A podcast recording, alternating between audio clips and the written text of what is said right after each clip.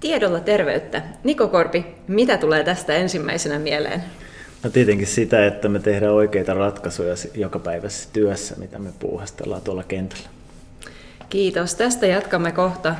Olemme perusterveydenhuollon tutkimuksen päivillä ja nappasin sinut sieltä yleisöstä ja puhumme, vähän haluamme tuoda, tuoda näitä aiheita, mitä tänään on käsitellyt.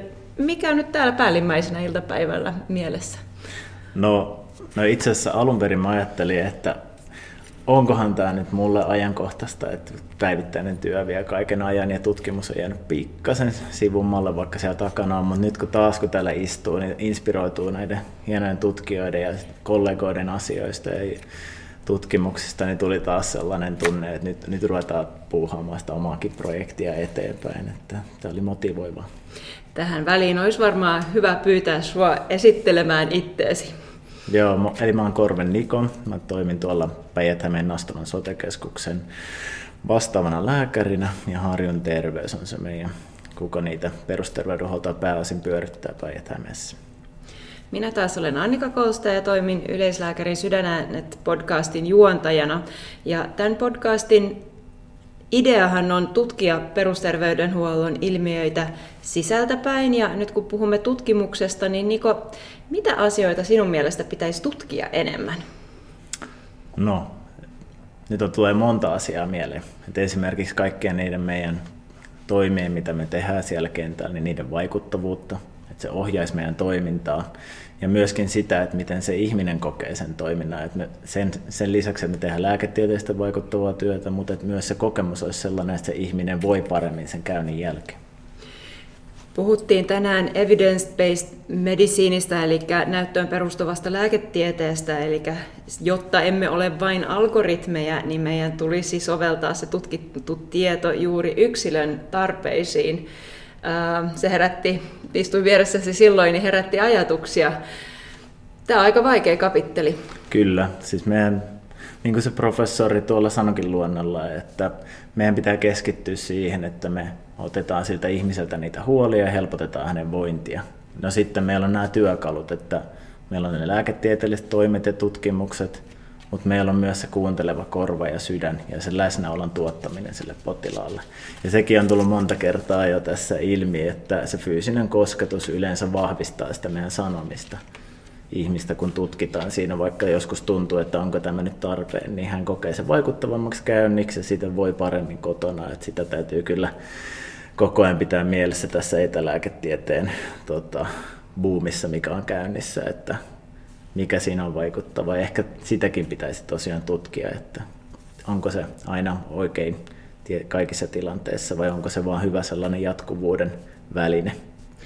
Ja oletushan usein on, että, että potilas hakeutuu vastaanotolle sen takia, että hänellä on diagnoosi ja meidän tulisi se löytää. Ehkä todellisuus on se, että ihminen hakeutuu lääkärin luokse sen takia, että on, on huoli ja, ja silloin kovin tämmöinen algoritmi etävastaanotto ei välttämättä toimi.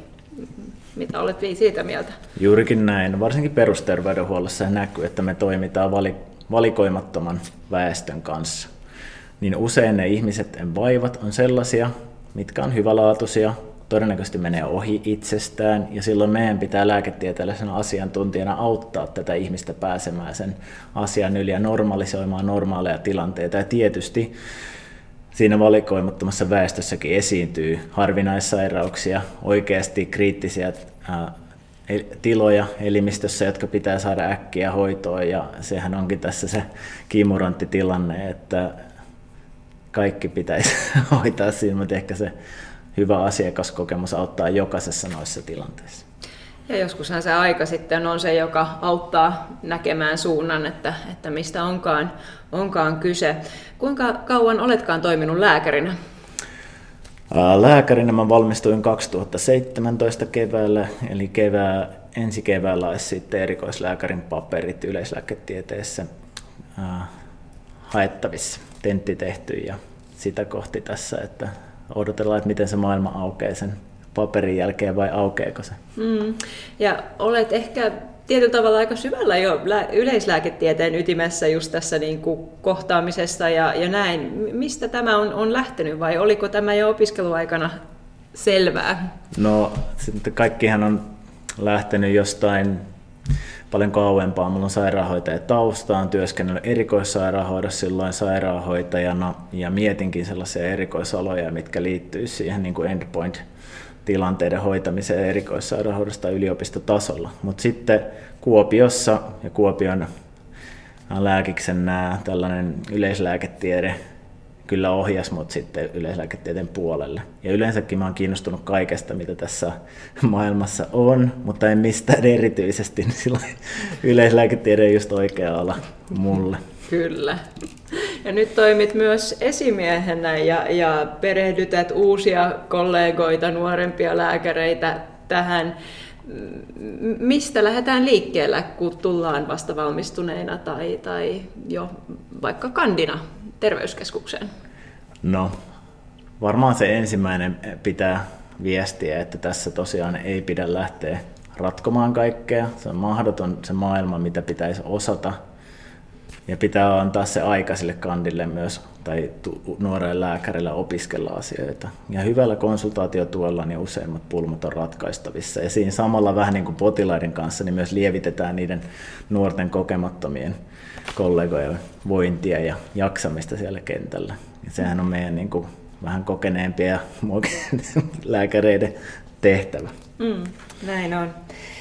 Kun puhutaan lääkäreiden tehtävistä, niin tosiaan tässä oli vierailevana luonnoitsijana professori John Brudersen Kööpenhaminasta, joka on, on tutkinut sekä monisairastuvuutta ja, ja sitä, että kaikista sairaimmat eivät välttämättä pääse vastaanotolle. Ja, ja hän kertoi tutkimuksessaan, jossa oli luotu tämmöinen arviointimenetelmä, että, että miten moni, moni, monisairastavuuden elämänlaadusta ja hän oli sitten pyytänyt yleislääkäreitä, että hei, että haluan haastatella niitä kaikista sairaimpia potilaita ja kertoi, että oli sitten saanut semmoisia, joilla ehkä monta diagnoosia, mutta ne oli aika hyvässä hoitotasapainossa. Mm. Ja sitten oli hakeutunut sinne uudestaan ja sanonut, että hei, että ei, kun mä haluan oikeasti ne, jotka eivät pysty huolehtimaan itsestään.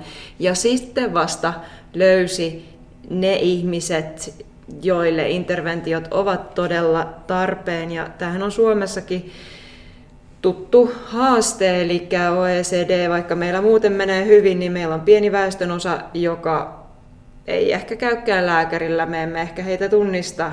Hmm. Miten, miten, minkälaisia ajatuksia tämä ilmiö herättää? Se kuulostaa, se kuulostaa tutulta. Se on ne väliinputojat. Se on niin kuin tässä hoidon tarpeen arviossa, niin vastaanotolle pääsee silloin, kun sä oot vaativa, sä oot sinnikäs ja osaat esittää sen asian oikein juuri nämä väliinputoajat, niin niillä ei välttämättä riitä energia sen oman asiansa esittelyyn. He ei osaa välttämättä sanottaa sitä. Ja sitten toisena niin myöskin, että se yhteydenottokynnys voi olla jo. Että jos sä oot ihan maissa, niin sitten haluatko sä lähteä siihen hoidon tarvearvioon rumbaan ja mahdolliseen pallotteluun, vaan sä mieluummin tyydyt siihen, että ei kukaan minusta kuitenkaan välitä tai niin parempi jäädä vaan kotiin. Mm. Ja ovat ehkä usein joutuneet myös aika huonon kohtelun kohteeksi, että, että joku, joku kollega on saattanut sanoa aika rumastikin. Mm, siis tässähän on aina vaara, varsinkin silloin kun hektinen työympäristö ja pyrkii suoriutumaan siitä päivän askareista, niin silloin siinä on monta kertaa sellainen tilanne, että väärä sana voi jäädä sen potilaan mieleen, joka sitten vaikuttaa siihen kyseiseen kontaktiin, myös siihen potilaan arvioon koko terveydenhuoltojärjestelmästä. Mm. Miten sä itse teet, sit, kun sä huomaat, että nyt alkaa keittää ja mua ärsyttää tämä tyyppi? No, pakko sanoa, että mä en ole kyllä siinä aina onnistunut ratkaisemaan niitä tilanteita, ja ne on oikeastaan niitä parhaita oppimistilanteita. No mitä mä oon sitten niistä oppinut, niin on siinä vaiheessa oikeastaan että ensimmäinen, että pitäisi tunnistaa se itsessä se tunne, niitä ärsyttää, jolloin pitää huokasta syvään ja ottaa vähän syvempi asento siinä ja olla valmiimpi, että nyt annat vaan, annat vaan hänen kertoa, älä ärsyynny, ja sitten ehkä just tässä oli se, että sit vaan tota, se on kyllä sellainen, että me, niin, se on paras, tunnistat itse sen, sun tun, miltä tuntuu sisältä. Ja sitten se on se, se, se oikeastaan ehkä se, että sitten ei tule niitä ylilyöntejä, mutta ihmisiä tässä ollaan ja ei niitä ihan aina voi välttää, vaikka olisi minkälainen Gandhi. Näin se on.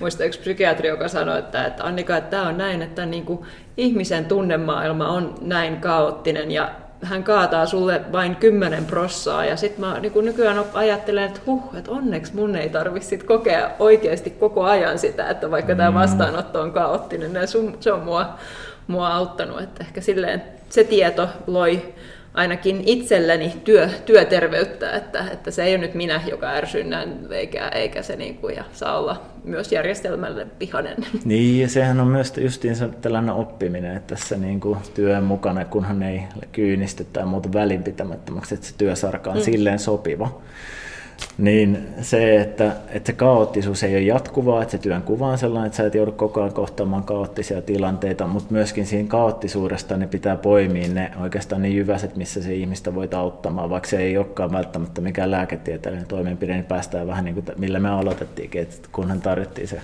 kuunteleva korva sille potilaalle. Näin on. Me tavattiin ekan kerran 2019, osallistuimme silloin äh, molemmat äh, Helsingin yliopiston järjestämän perusterveydenhuollon tutkijakurssille. Ähm, minkälainen kokemus se oli sinulle?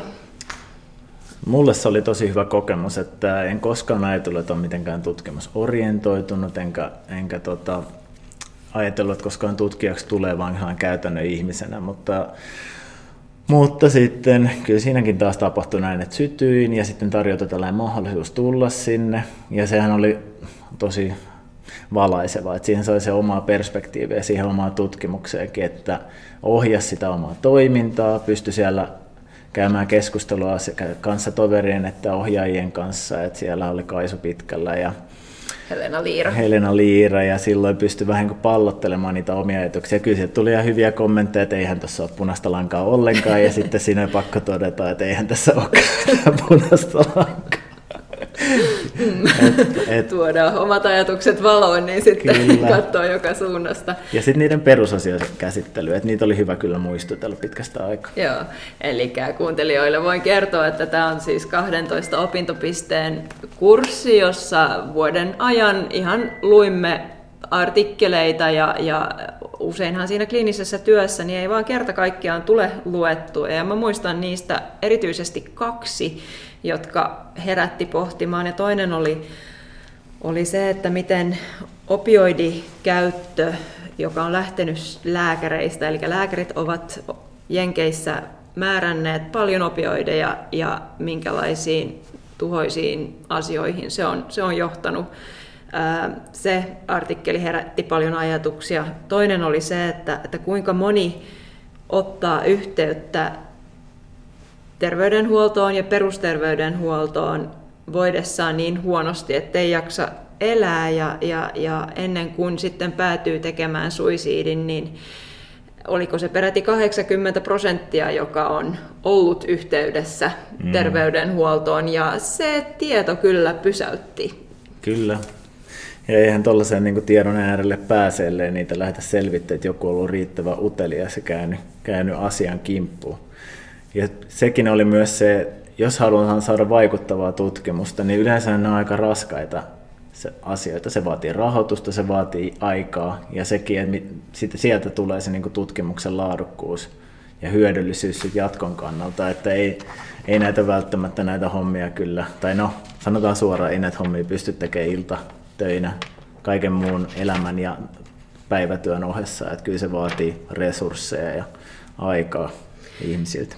Niin, ja ehkä mietin sen, sen pohjalta myös se, että pitääkö meidän sitten välttämättä tehdä sitä tutkimusta, se, että me luetaan näitä artikkeleita, keskustellaan siitä merkittävyydestä ja mietitään, että hei, että, että miten tämä onko tämä näkyvää mun työssä, niin onhan sekin tutkimusta. Leena Turn, apulaisprofessori Helsingistä, sanoi hyvin tässä, tässä aamun avauksessa, että eihän sillä väitöskirjalla sitten ole iso merkitys, jos se ei johda mihinkään. Mm. Eli on paljon tietoa asioista, mitä me ei ehkä kuitenkaan implementoida ää, arjessa. Mm, se on näin. Mutta se, hyvän niin kuin vaikuttavan tutkimuksen tekeminen, niin se on, se on aika haastava. Et sinänsä sekin, että käy sitä niin kuin tutkimista, tekee sitä, niin se samalla opit, se on niin kuin osa tätä työtä, että tämä liittyy niin paljon tieteeseen ja vaikuttavaa tekemiseen, että silloin kun sä oot itse pureskellut ne asiat valmiiksi, minkä takia mä teen tämän vaikean päätöksen, enkä ota sulta sitä PSAta vaikka pyydät, niin sitten kun sä oot käynyt sen prosessin mielessä ja ehkä tällaisessa ryhmässä, että minkä takia me tehdään tietynlaisia, tietynlaisia toimia, niin silloin sä saat perustella sille potilaallekin sen, että minkä takia me ei nyt tässä vaiheessa tehdä, että se todennäköisesti ei hyödytä, vaan ehkä enemmänkin kuormittaa sun arkea. Hmm.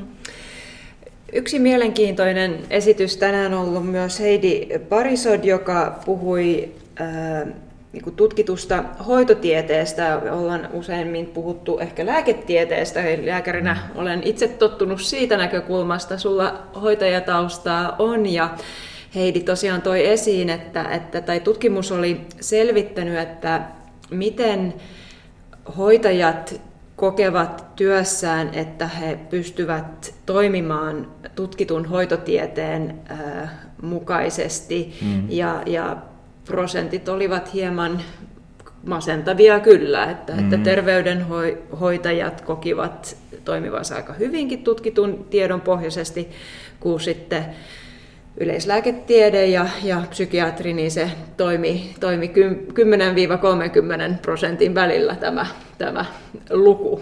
Mm, mutta mut tuohon Leena itse sanoi tuossa justiinsa tuossa ylidiagnostiikka-luennolla aika hyvin siihen, että että kun valmistuva lääkäri tulee kentälle tai kandi ja heillä on se, että mennään keittokirjaohjeiden mukaan ja jos finriski on näin ja näin monta prosenttia, niin se LDL pitää tiputtaa tähän tasolle, kun taas siitä kokemukseen. Ja varsinkin on yrittänyt taklata näitä ongelmia ongelmalähtöisesti tarjoamalla valmiita ratkaisuja, niin sit siihen maaliin ei ole päästykään ja on kokemuksen myötä oppinut, että okei, jokaisella kohdalla pitää miettiä, että mikä se on se, että mikä se, on se riski, jos tätä kyseistä vaivaa ei hoideta tietyllä tasolla ja sitten hoidet, kohdistettaisiin ne hoitotoimenpiteet niihin vaikuttaviin kohtiin. Et esimerkiksi kyllähän varmaan siinä ja minä ja kuka tahansa tuo ter- terveyskeskuksessa, niin tulee tilanteita, että okei, nyt ei mennyt kyllä ihan tuon terveysportin tai up to date ohjeiden mukaan, mutta tämä ihminen sai tästä hyötyä ja ehkä pärjää näiden vaivojensa kanssa paremmin. Kyllä. Joo, eli tämä selvitys löytyy hotus.fi-sivuilta ja, ja, ja siinä niin kuin toi, niin kuin kiitos just se, että se ei riitä, että luetaan niitä ohjeita, meidän pitää myös ymmärtää mm. ja osata soveltaa niitä juuri tämän ja tämän henkilön, henkilön kohdalla. Kyllä, juurikin näin. Ja se, se on haastavaa, että sä, siinä on se ristiriitainen tilanne, että tiedät, että jos joku ulkopuolinen lukee tapausselosteen tästä tilanteesta, niin minkä takia tämä ihminen päätyi siihen ratkaisuun, ja se, jos ei mietitä sitä kontekstia siinä ympärillä. Hmm. Ja paljonhan me ollaan myös put, put, tuota, tutkittu lääkkeiden tehoa, lääkkeettömiä interventioita, niitä on niin paljon vaikeampi tutkia ja, mm. ja täytyy sanoa, että nyt ollaan ihan kesällä tässä muutamat keissit kerätty, missä potilas, jolla on ollut selkeästi erittäinkin korkeat sokerit, on saanut elämäntapainterventiolla mm. muutosta aikaan. Ja, ja, ja ne harvoin sitten tulee uudestaan lääkärille, että meillä saattaa tulla myös semmoinen vinouma, että eihän kukaan ikinä onnistu missään, koska me nähdään vain ne ongelmatilanteet, kun sitten he, jotka ikään kuin tulevat terveeksi, niin jatkavat elämänsä. Juurikin näin. Vastaanoton ulkopuolella. Kyllä. On varmaan harva vaiva, mihin liikunta ja hyvät unet ja ruokavalio ei auta jollain tavalla vaikuttamaan, kuin sitten se kyseisen vaivan lääkehoito. Joo. Mä haluaisin hieman vaihtaa aihetta ja tiedät, että, tiedän, että olet aiemmin äh, työskennellyt tämmöisen terapiat etulinjaan äh, projektin kanssa. Kerro hieman siitä. Yes, eli tämä oli äh, etulinjaa. Tämä on Uudenmaan alueen sairaanhoitopiirin tällainen vetämä hanke. Sieltä lähtöisin ja hankerahoituksella pyrkinyt tätä laajentamaan eri alueille, muun muassa päijät jossa mä toimin. Ja silloin olin tulevaisuuden sote-keskushankkeessa asiantuntijalääkärin, jolloin sitä startattiin meidän alueelle. Ja sehän oli ihan sellainen asia, että siihen pitää niin kuin tarttua kiinni kyllä nämä terapeuttiset tai psykoterapeuttiset interventiot mielialahäiriöiden hoitoa pitää ottaa haltuun. Ja sitten tässä luotiin sellainen tekoälypohjainen oirenavigaattori, joka pystyy niin kuin tekemään sellaista nopeata arviota. Ja, ja sen etu on siinä, että vaikka se ei teekään niin, sanot, niin sitä diagnostiikkaa, mitä lääkäri tekee, mutta se pystyy jo antamaan sellaisia neuvoja ohjaamaan tietyille hoitopoluille, esimerkiksi mielenterveystalon hoito, itsehoito-ohjeisiin, että tartuhan näihin, jotka on tosi hyvät, jotka hyödyttää niitä, jotka jaksaa niitä lukea tai ikinä edes löytäisi. Toisin kuin se, että ihminen on yhteydessä sotekeskukseen, menee lääkärin vastaanotolle, ehkä pääsee psykiatrin sairaanhoitajan vastaanotolle, mahdollisesti jopa medikalisoidaan sellainen normaali mielialan muutos, joka voi liittyä vaikka suruun, voi liittyä johonkin muuhun kriisitilanteeseen läheis, lähipiirissä, niin, niin se terapiatietulinja tekee sitä, että matalan kynnyksen kontakti ja hoidon ohjaus ja sitten tietysti ei niitä poissuljeta niitä raskaampia interventioita, vaikka se ää, muu protokolla sitten auttaa ihmisiä pääsemään hoidon piiriin.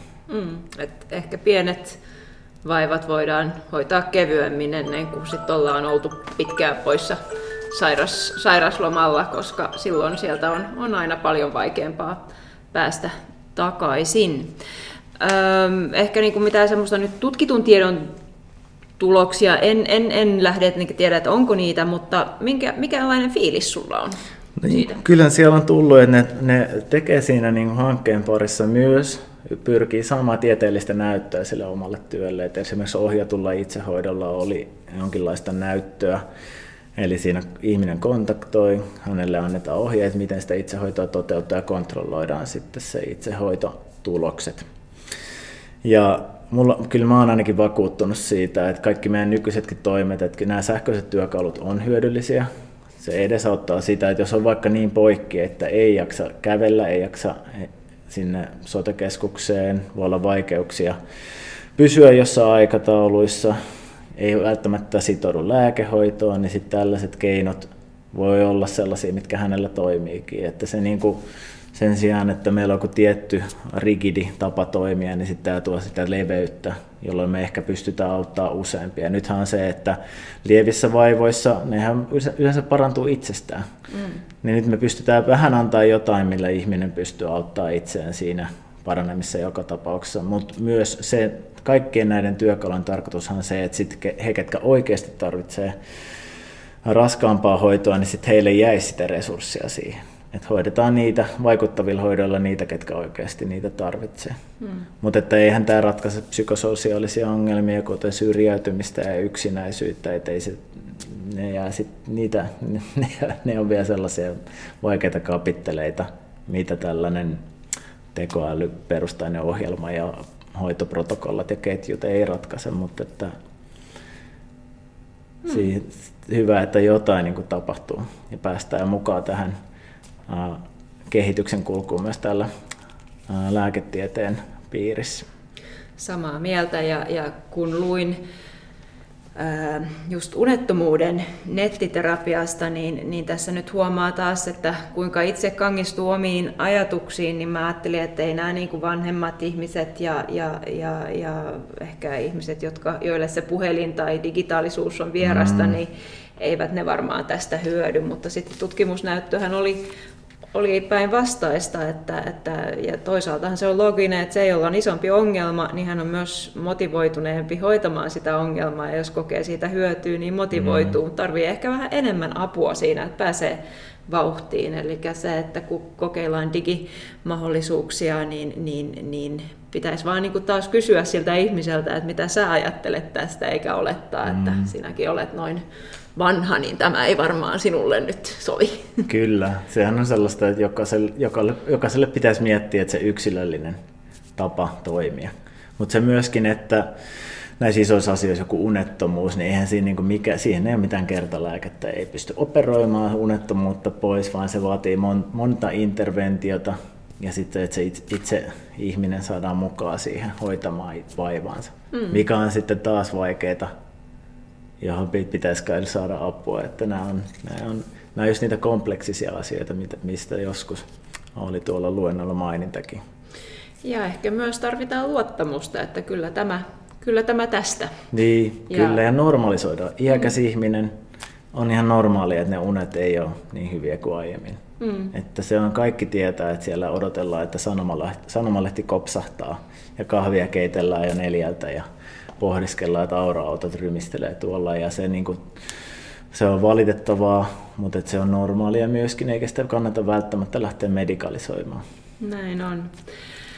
Taisimme aloittaa siitä, että sama hoito ei välttämättä kaikille sovi ja, ja se, se koskee sekä lääkettä että digiratkaisuja että, että uniasioita. Mm. Onko jotain muuta, mitä tähän loppuun haluat lisätä tai mistä meidän tulisi puhua enemmän?